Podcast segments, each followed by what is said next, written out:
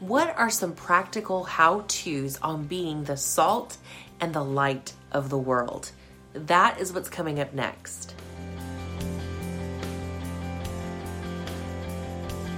Welcome to Let's Talk with Teresa Ann. I am your host, Teresa Ann, and I am so grateful that you are joining me on today's episode. Now, for those of you who are familiar with my show, you're noticing right off the bat that my backdrop is completely different.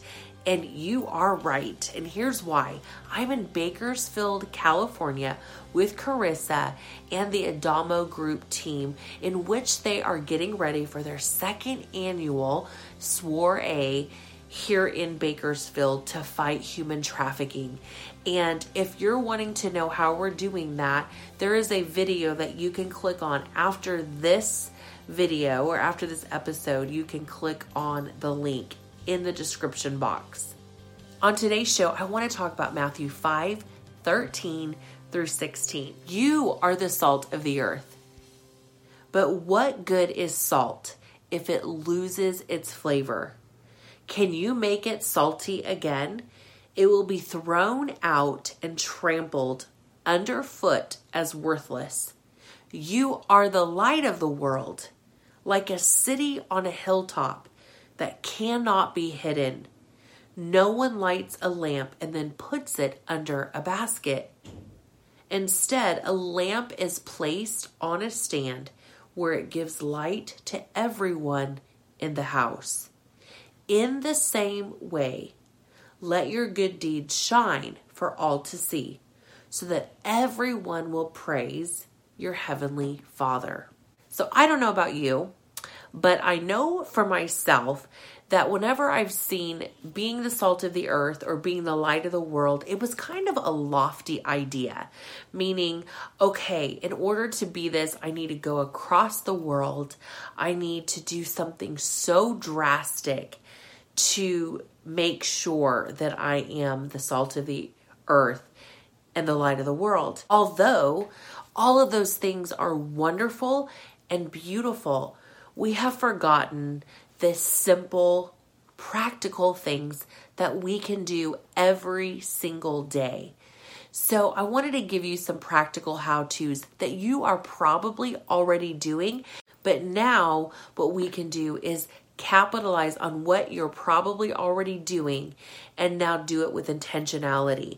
So, here are a couple of things I wanted to share. So, here is a practical how to let's just say on a normal basis, you go out to eat in which people are serving you, but you're going in with expectations of I'm going to have the best service, I'm going to have the best server, and instead of doing that, go in with this purpose and with this expectation that I'm going to go in there whether it's a good service, bad service, or indifferent. Maybe it's neither. Maybe it's just a little blah.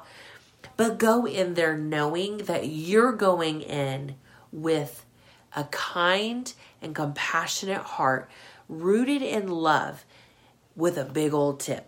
Blow them away with kindness. That's how you get to be the salt of the earth and the light of the world. Don't think that when you walk out of there, they won't forget you.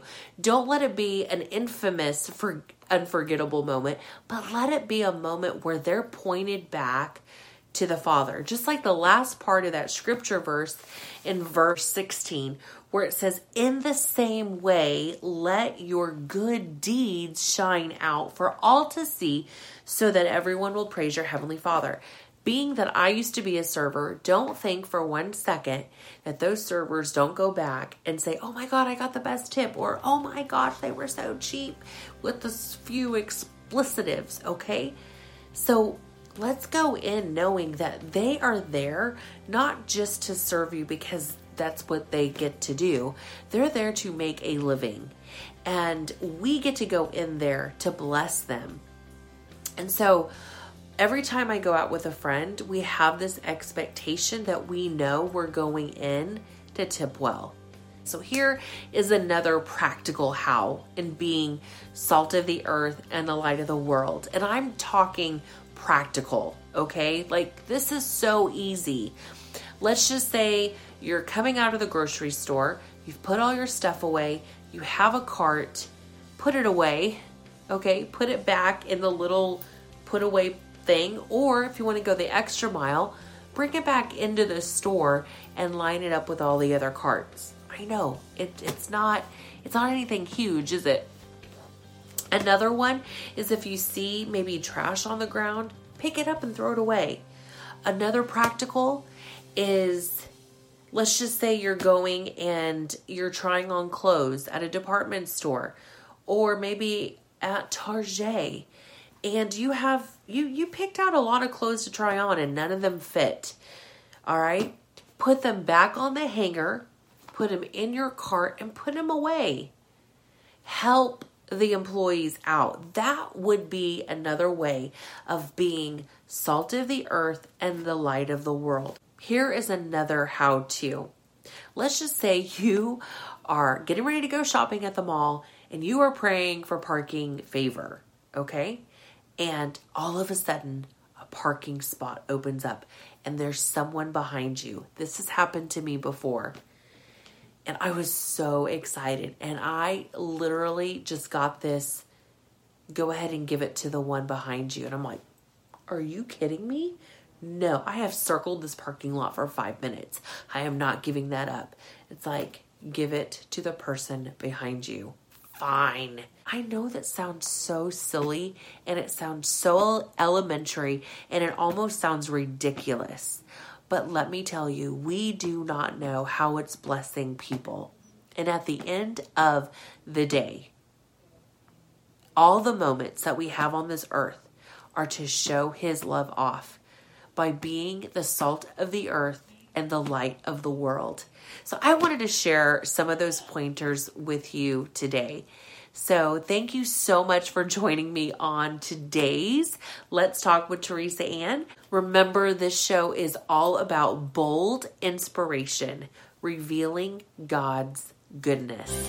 Thank you so much for liking, sharing, and subscribing to both my YouTube and podcast channels.